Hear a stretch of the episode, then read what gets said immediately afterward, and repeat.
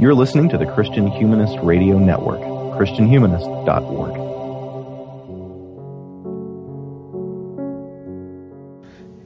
In 2013, Rebecca VanDoodewaard wrote a blog, uh, blog, post called Young Evangelicals Are Getting High. Uh, this blog post generated multiple responses and much reflection. Her argument was that millennials are increasingly enamored with liturgy, tradition, and the church polities of Anglican, Lutheran, and especially the Roman Catholic and Eastern Orthodox faiths. And indeed, we see in the 21st century there has been a small but steady and noisy trickle of evangelicals into Rome and well, not Constantinople exactly, but whatever word we use for Eastern Orthodoxy. Uh, in his 2017 book, In Search of Ancient Roots, Kenneth Stewart writes that this movement is largely the result of an identity crisis on the part of evangelicals because we have lost touch with our own past. My name is Coyle Neal, and I'm an associate professor of political science at Southwest Baptist University in Bolivar, Missouri. Joining me today to talk about this is Dr. Kenneth Stewart, professor of theology and church history at Covenant College in Lookout Mountain, Georgia, where he lives with uh, his wife Jane and attends Lookout Mountain Presbyterian. He is the author of 10 Myths About Calvinism from InterVarsity Press, and the book that we're talking about today, also from InterVarsity Press, In Search of Ancient Roots. Dr. Stewart, thanks so much for coming on the show. Thanks for inviting me. Uh, now, uh, as as a stereotypical evangelical, uh, I see church history as, as, stretching all the way between uh, the Bible, uh, somewhere uh, where I get bored, a couple of chapters into Acts, up until the release of the latest Hillsong single, with maybe some guy, probably an extremist of some kind, named Martin Luther, somewhere in between. what, what's what's wrong with my view of, of church history? Well, it won't keep you from being ranked as an actual believer. Um, you know, there's not an intellectual threshold uh, for being included in the salvation that Christ has won for us. Um, so you could say that there's safety in numbers. Your, your perspective wouldn't be um, that different from the perspective of the vast majority of Christians. Um, but I would think that this is an attitude that is less excusable for an evangelical Christian um, than for others, because evangelical Christianity claims to be uh, the keeping alive, the maintaining of um, the Christianity of the New Testament. Now, we can claim um, to continue the Christianity of the New Testament without attending to the claim, that is, verifying it, uh, cultivating the link. Um, but um, I would say that it's dangerous to neglect this. And it is the neglect of this that has left a portion of the evangelical Christian world vulnerable to the counter suggestion, which is that um, evangelical Christianity is a Johnny come lately. Um, there are a lot of thoughtful Christians today who accept that there was no evangelical Christianity before the age of Wesley and Whitefield. Um, that is to say that it is um, a reworking of Christianity produced in the age of the Enlightenment. Um, I'm familiar with that claim. I think it's interesting, but the traditional evangelical Christian view um, is that ours is an expression of Christianity traceable to the New Testament. Um, and in most centuries, except the 20th, this is a claim that was cultivated and um, articulated in quite a clear way. So our losing touch with our ancient Christian past is a recent phenomenon, uh, and it's one that's already being um, attended to in a fresh way. So what uh, before before we get to uh, how it's being uh, attended to, uh, what re- what went wrong in the 20th century? Uh, why is it that all of a sudden, sudden meaning that you know it's almost a century ago now, uh, evangelicals lose that sense of continuity with the Christians of the past. Uh, why why does there why does this break occur? Well, in the opening sections of the book, I isolate a couple of factors that contribute to this uh, problem. Uh, one is simply the distance of time. Uh, the farther that humans are separated from any critical event, um, the foggier they become about the details. Hmm. Uh, that's that's one problem. Uh, but the other is that the expressions of Christianity which have most carefully articulated evangelicalism's relationship to Christian antiquity are the churches that grew out of the Reformation period. Um, a Lutheran, an Anglican, a Presbyterian, um, some expressions of the Baptist or Anabaptist movement, because they emerged in the 16th century, just as a uh, method of defending their existence, they had to be able to articulate what was the relationship to Christianity before Luther. Uh, the, the charge was hurled in Luther's faith, face. Um, you know, where was your faith before your lifetime? Uh, so, um, strands of the Baptist movement, Anglicans, Lutherans, Presbyterians, uh, and in a derivative way, also Methodists, because they're derived from Anglicanism. All of these expressions of Protestantism have at their foundation uh, an explication of how they relate to Christianity of antiquity. This is one of the purposes served by the creeds and confessions of faith produced in the 16th century. Uh, what they are doing is indicating how much of early Christianity they still affirm. Um, now, uh, what does that mean for today? Uh, the largest and the fastest growing uh, segment of American Christianity today is what are called independent churches. Um, independent churches are not a new phenomenon, uh, but in this category, you have movements like uh, Calvary Chapel, um, Word of Faith, um, I don't mean to dump on these groups. I don't mean to suggest in any way that they're illegitimate. It's simply that they are not indebted in any obvious way to the historic Protestant tradition, which since 1500 felt it needed to uh, explain what its relation to pre Reformation Christianity was. Independent Christianity of the 20th and the 21st century has not felt that need and is uh, the most ambivalent uh, about Christian antiquity. And a person who has either come to faith or been affiliated with independent Christianity, I would maintain, is the person who is most vulnerable to the apologetic efforts of Catholicism or Eastern Orthodoxy, because that uh, evangelical Protestant in an independent framework has no compass um, to help him or her evaluate the claims of Catholicism or Orthodoxy.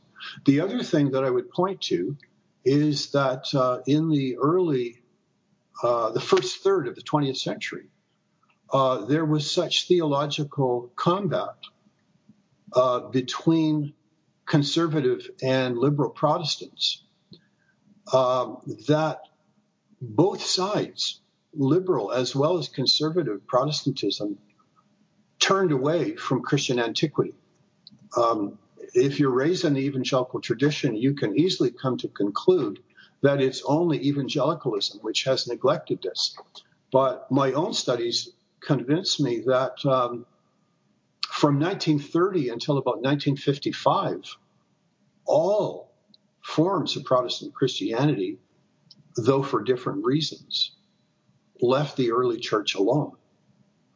Um, and uh, so the recovery of interest, both by liberal and conservative Protestants, has been underway since about 1955. Um, so my second point is that there was an across-the-board neglect of Christian antiquity um, by the vast majority of Protestants. Uh, how uh, sort of my my sense is that it, it's that this this isn't just a problem that arises from within evangelicalism. It's a a, a problem that stretches across American culture, right? So, so non-Christians have no sense of the past or any kind of connection in the past. It's, uh, I mean, of course, even more true in the 21st century, but even in the 20th century, we, we could see the movement towards uh, obsession with the now, right? Uh, obsession with what's going on right at this moment, and utter lack of concern with with anything that came before. Uh, before we, we get into uh, uh, some of your, your responses to it, um, is is this uh, a case of uh, the the church absorbing too much of the culture, uh, whether for good motivations? As as I, I think you, you mentioned Calvary Chapel. I, I think I'm willing to say that Chuck Smith had good motivations for what he was doing, even if I really intensely dislike the results of it right? Uh, uh, there, there, was a, a, an intention there to reach out to the culture uh, by means of this cutting loose of the the older stuff. You know, so so music is sort of the the, the best example I think of some of his original changes, uh, adopting the the music of the culture, but quote unquote baptized music, so Christian rock instead of the, the traditional hymns. Uh, but in doing so, forgetting that there is Christian music out there that the church has been singing for however many centuries. Uh, am I am I am I reading too much into that? Is is this something that is genuinely our own problem, or is this a, a cultural situation, or, or some combination thereof? Uh, I would say it's a combination. Um, if you want to find expressions of Christianity that are really conscious of the ancient Christian past, uh, you can find these. And the best place to find these is in Europe, where the church is imploding. Um, uh, but if you go into a traditional Catholic region of Europe, Spain or Ireland, you know, there are people there who can tell you the lives of the saints. Um, but this does not carry with it any particular um, guarantee of Christian vitality. Um, most thoughtful readers in American Christianity know that, that Christianity in Europe is imploding. So uh, it is true that American Christianity has been uh, shortchanging what could be called Christian heritage. Um, but the consequences of this neglect are like a time release pill. Uh, the, effects of the neglect are more manifest over time. Um, I'm, I'm, glad you've used the example of, um, of Calvary Chapel, though, because I think that what evangelical Christians in North America need to realize is that our adaptability is one of our great strengths. Um, this is the working out of the missionary impulse in evangelicalism to take the gospel across cultural barriers, even if they're cultural barriers inside a single country or culture, and to uh, express the Christian message in forms that are timely and relevant. Um, so I have to be careful in my book uh, and in conversing about it to make clear that I really affirm this as a strength. Uh, the adaptability and the, the missionary impulse. Um, but the consequences of the neglect of Christian heritage in the interests of adaptability um, become more and more manifest over time. And that is what I think we are dealing with now. Um, the um, if if you compare if you compare the um, uh, the cause of evangelical Christianity to to a, a, cargo vessel, we've thrown a lot of cargo overboard um, to streamline um, our expression of the Christian faith. And um, when you look into the testimonial literature um, composed by people who have left evangelical Protestantism for Catholicism and Orthodoxy, uh, very often they are in reaction against stripped down versions of Christianity. Um, that is not to say that people in mainline churches, uh, people in more traditional expressions of evangelicalism are not vulnerable. But their expressions of Christianity have at least not denigrated the Christian past, whereas independent forms of Christianity have. Uh, one one more question uh, about uh, uh, sort of the, the foundations of this problem, and then we'll we'll move into your your suggestions for what we what we should be doing. Um, in terms of uh, uh, let's let's say that I, I were to sit down as an evangelical Christian with a, a Roman Catholic and a, an Eastern Orthodox, and they were to say to me, "Look, your your air quotes here tradition uh, is is just a few years old. Uh, we're we're in a church that hasn't changed since you know, and then we can we can pick our date uh, for for each of them depending on what kind of uh, uh, what kind of uh, Roman Catholic and what kind of Eastern Orthodox believer they are uh, are they right? Um, do they uh, do, do they have something? So even you, you say that evangelicalism is, is older than Wesley. Uh, let's let's go ahead and say that I grant that. Let's uh, let's say that yeah, all, all the way back to Martin Luther, right? Uh, that's that's when evangelicalism gets its start. Uh, the, can the can the Roman Catholic and the Eastern Orthodox still win the the antiquity debate? when the, the, the the Roman Catholic can at least point back to I don't I don't even know what a good point there the Fourth Lateran Council or something like that, and the Eastern Orthodox believer can can point back to the the Council, of Constantinople or Second Constantinople or some Second Nicaea. I forget what the seventh one is. whatever that seventh ecumenical council is that I don't remember off the top of my head. Uh, do, do they still win the antiquity argument? Um, there are different ways of coming at this, uh. Um, you're probably aware because you stand in the Baptist tradition that there have been some uh, Baptist thinkers and writers who have attempted to prove that there have always been Baptists. Uh, the landmarkists. The landmarkists, right. Um, they're they're wrong, by the way. uh, but all I'm asking is that we acknowledge that uh, landmarkists were driven by the felt need sure. to establish a, a, line of continuity. Um, the approach that I take to this is twofold.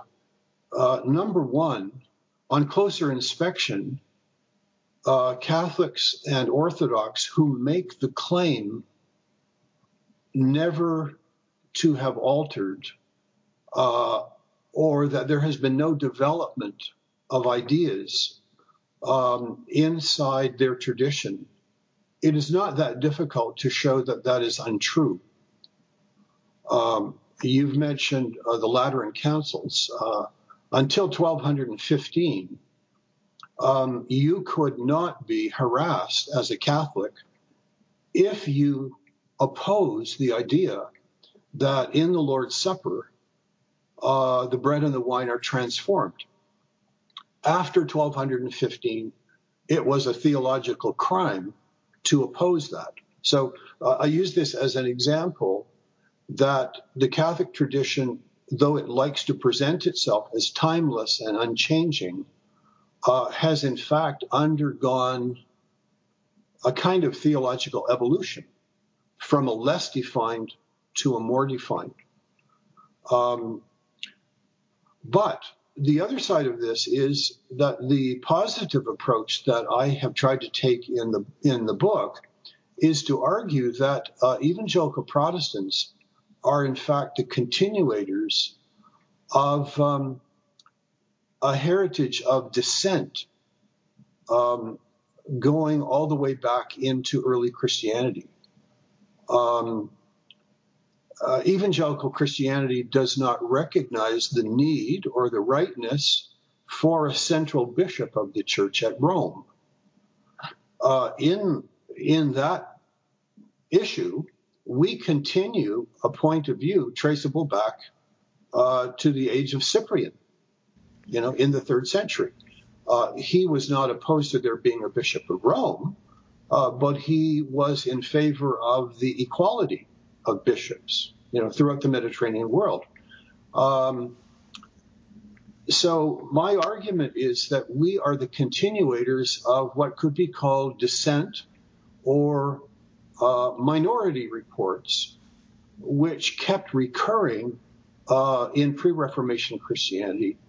And uh, there is very little maintained by Martin Luther that was not maintained by various spokesmen um, in earlier Christian centuries. So our continuity is not about sacramental practices. This was landmarkism. Um, our continuity is in uh, the ongoing maintaining of convictions, which were never absent from early Christianity. And um, uh, this is true also about salvation by faith. Um, this is what was so central to Luther, but Luther was by no means the originator of this emphasis and and at this point in the in the conversation with our you know uh, uh, imaginary Roman Catholic and and I, I, shouldn't keep saying Eastern Orthodox. I know so much less about Eastern Orthodoxy as as most Protestants that I, I, I really should leave them to the side to some extent, just to be fair. Uh, but at this point uh, in in our imaginary conversation, uh, uh one of one of two things is going to happen. By first by saying, well, there there's always been this minority report. You know, there's there's a Fourth Lateran Council, and then there's you know almost immediately a Wycliffe who says, no, no, no, this is this is nonsense and this is rubbish. Uh, there, the reply is going to be, well, yes, the church has always had to deal with heretics. so that's that's that's going to be sort of one one stream. the other the other response is is going to be a, a shift uh, in in the uh, uh, in the position held by these individuals, uh, particularly by the, the Roman Catholic, uh, away from the church has never changed uh, into sort of John Henry Newman territory, where the, the argument now becomes, well, the, the church has changed, but it, it's an organic growth, right? The, the the church has been the same the same way uh, that a, an acorn grows into an oak, right? It's it's the same thing. It just it develops and unfolds over time. So yes, uh, prior to Fourth Lateran Council, you could hold different views on communion and technically not be a heretic, uh, but that council is the legitimate uh, and, and logical and, and they would say biblical outgrowth of everything that was taught in the Bible, everything that unfolded in the early church, uh, all of the development of the Middle Ages, uh, and and going on into the now into the 21st century. Mm-hmm. Um, uh, so so at that point, uh, the argument that they're they're making is still, well, we're the true church because we can trace ourselves all the way back. Uh, you Protestants, you have to deal with this problem, especially of the Middle Ages right? Uh, yeah, you can you can look back and you can see. Okay, Cyprian has this idea of the equality of bishops. We can see, you know, as a Baptist, I would point out, hey, bishops were elected, right? I mean, they were they were uh, uh, congregationally chosen. Uh, sure. Uh, uh, where I think even uh, so even other Protestants are going to disagree with uh, with uh, with that particular practice.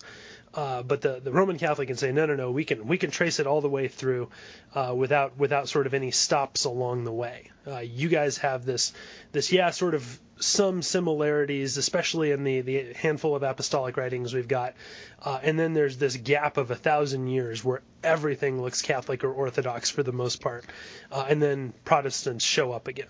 Um, how how do we deal with that? Uh, where uh, how do we respond to the argument of of continuity uh, of development, if not exact continuity of doctrine?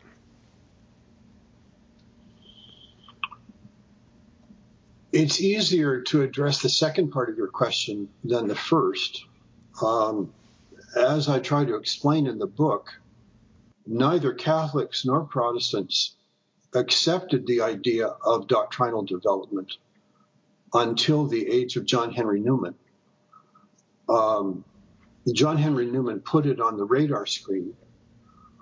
At first, Catholics were as opposed to this idea as Protestants were, because both held quite woodenly uh, to the notion that each was in possession of the original expression of Christianity.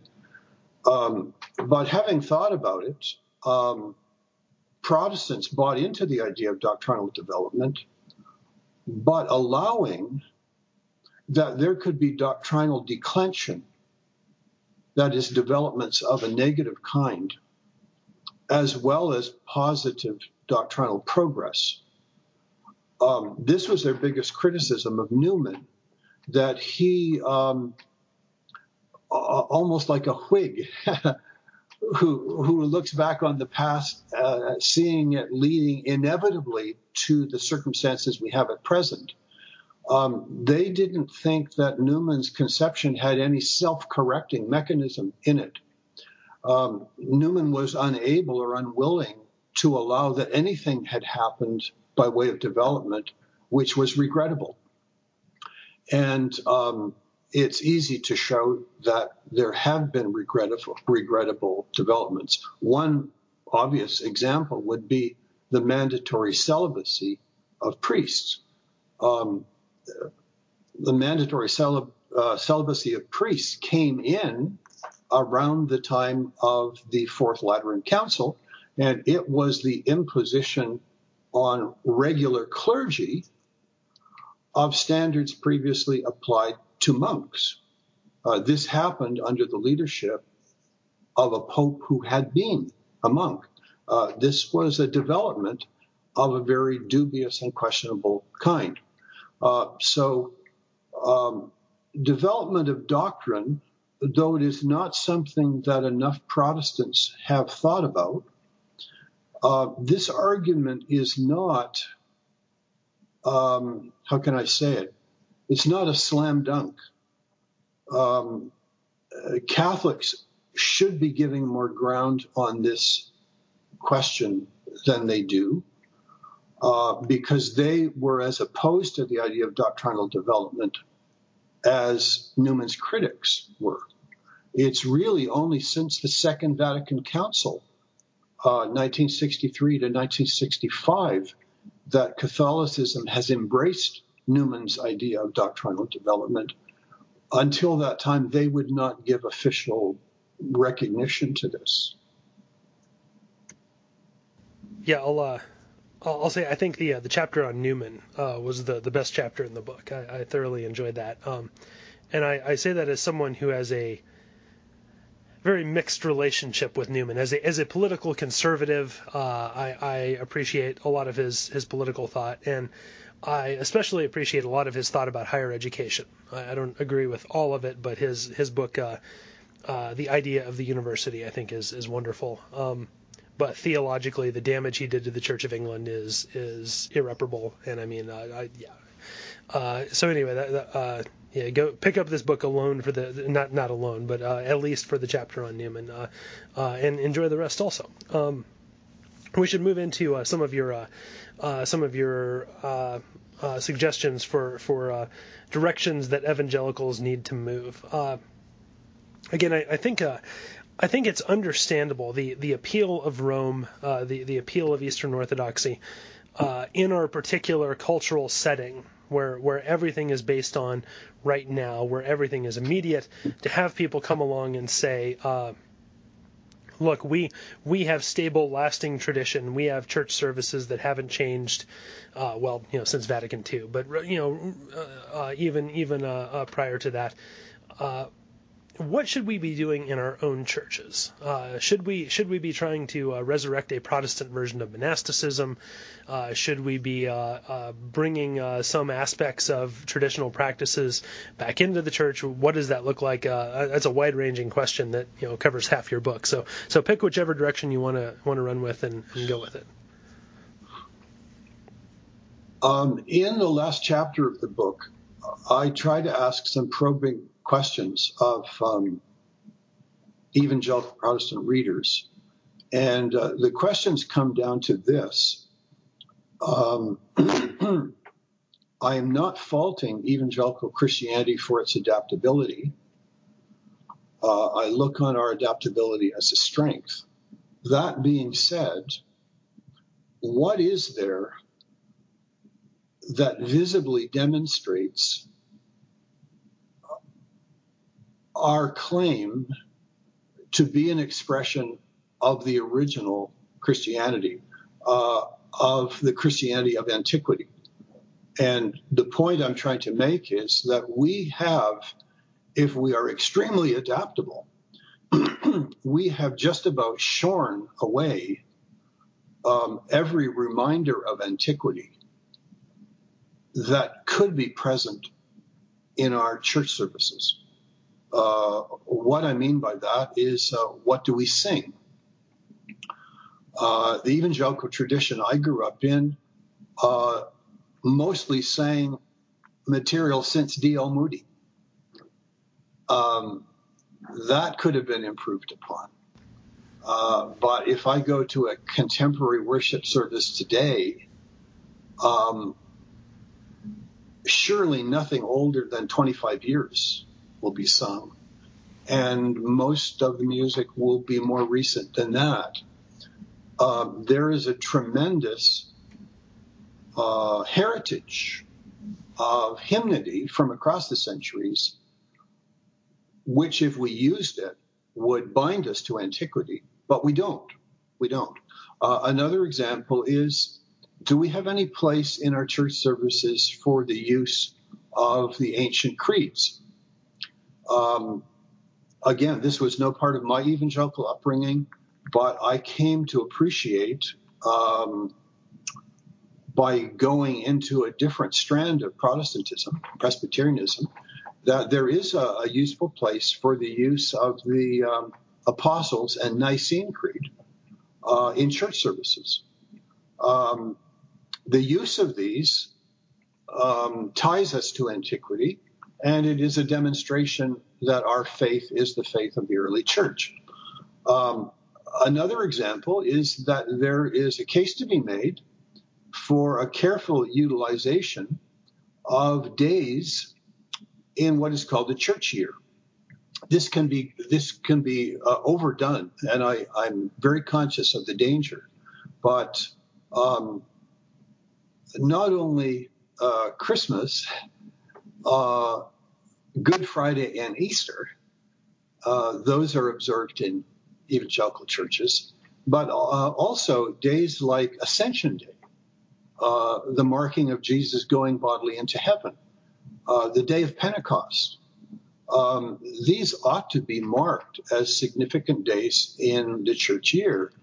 but evangelical Christianity, by and large, uh, pays not even lip service to these things.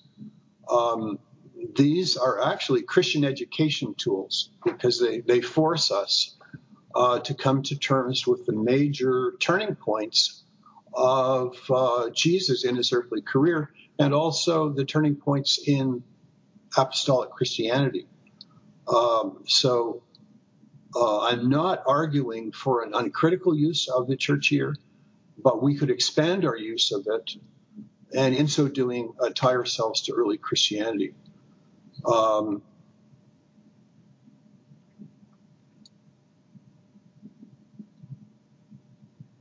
I think I think those are the main examples that I give in the book, uh, but I think it's safe to say that an awful lot of evangelical Christianity is vulnerable to the charge that it has erased or um, removed reminders of our links with ancient Christianity.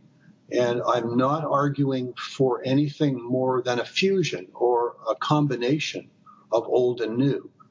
Um, one of the paradoxes is that though restless Protestants look into Catholicism and believe they find it something that is changeless, um, in that same last chapter of the book, I show that from inside Catholicism, Catholic leaders are so worried about their declining numbers that they are more and more ready to incorporate features of evangelical worship into their services in an attempt uh, to make themselves more contemporary. So, uh, people who leave Protestantism for Catholicism and Orthodoxy are looking for a romantic ideal the value of which is ceasing to bind Catholics and Orthodox, uh, who themselves are more interested in crossover.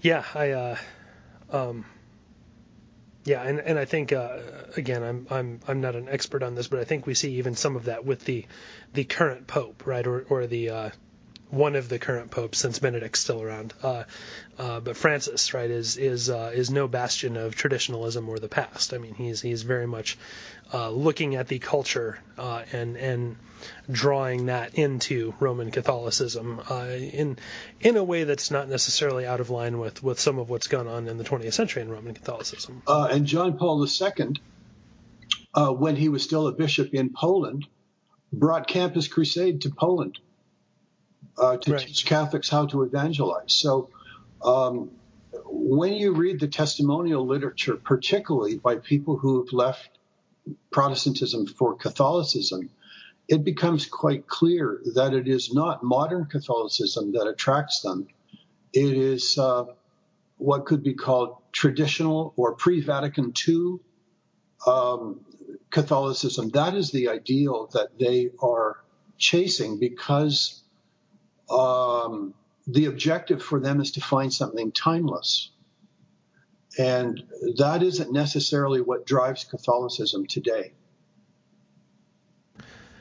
Yeah, and I uh, well, I, I want to sort of end our, our, our, discussion talking about church polity, and I, I have left a little bit more time for this just because I think that uh, uh, it is a it is a bigger issue when uh, uh, and I, I, especially appreciate your your uh, your use of independent churches as an example of how how this can be done not so very well. Um, it seems that in part the appeal of Roman Catholicism and Eastern Orthodoxy uh, is that there is a, a church structure uh, that independent churches uh, either lack completely uh, uh, and uh, end up being totally devolved onto kind of individual I don't even I, I can't even say individual congregations because that's not accurate, right? Uh, usually in these independent churches, there there are one or two people who are calling the shots, uh, but in such a way that it's hard to tell who they are.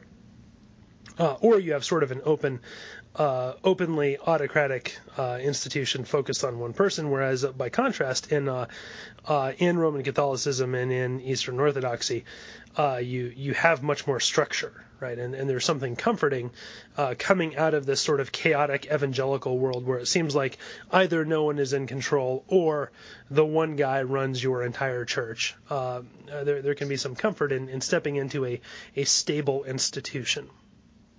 Uh, what what what do we have to offer as evangelicals, right? Uh, uh, what what what can we do with our church governments uh, that that can maybe offset some of that need that I think people feel for stability, for authority, for all of the things that that well, I, I, as your book points out, we, we used to have as Protestants, but have, have been kicked overboard. I like your example of the ship.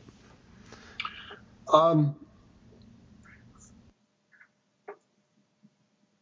there isn't any perfect system of polity or church government.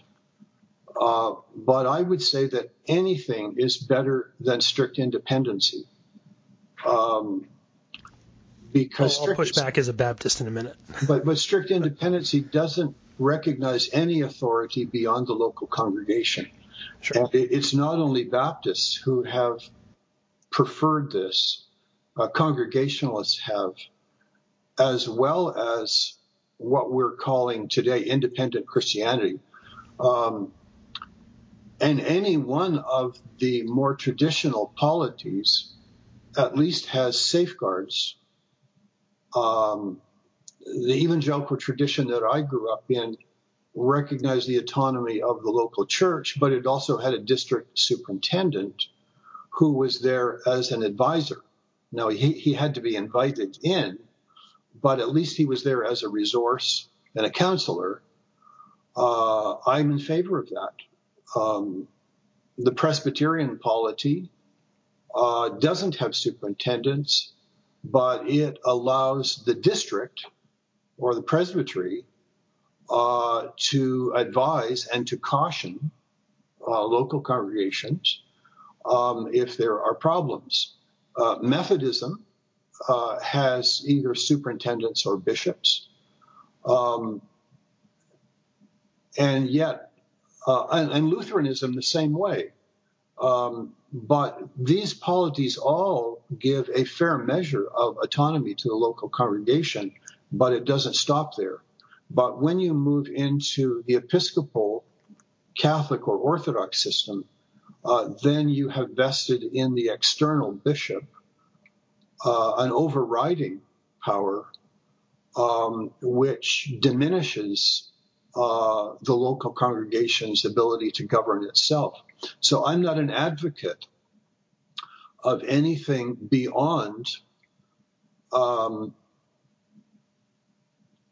the advisory role of a district or a presbytery or a superintendent. Um, if you are going to maintain the necessity of bishops, it's pretty hard to go down that road without granting that bishops are intrinsically free from error. Um, and they're not.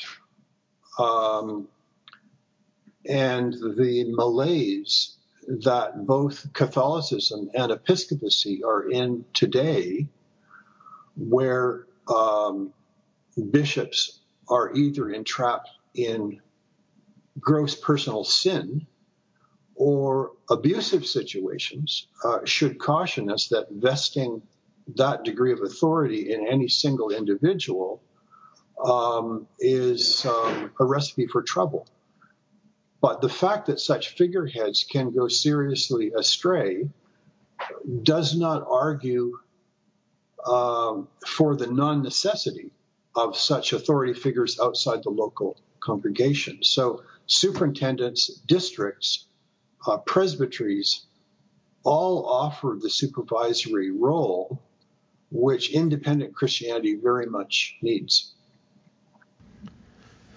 Right, and and obviously uh, when uh, when you have a, a, a bishop or or a college of bishops or I, I, don't know what the Methodists call their their gathering of, of leadership, but uh, when when you have something like that, uh, I I understand the appeal of it. Uh, aside from whether or not that's that's biblical, um, uh, I understand the appeal of that. The the, the problem, of course, is when when a group with that kind of authority uh, goes wrong, right? When it wanders into theological error or heresy, well, the entire denomination goes with them. Mm-hmm. When when you have the, the decentralized, when you have the, the more local autonomy, uh, the the top can go wrong, and it doesn't necessarily drag down everyone as well.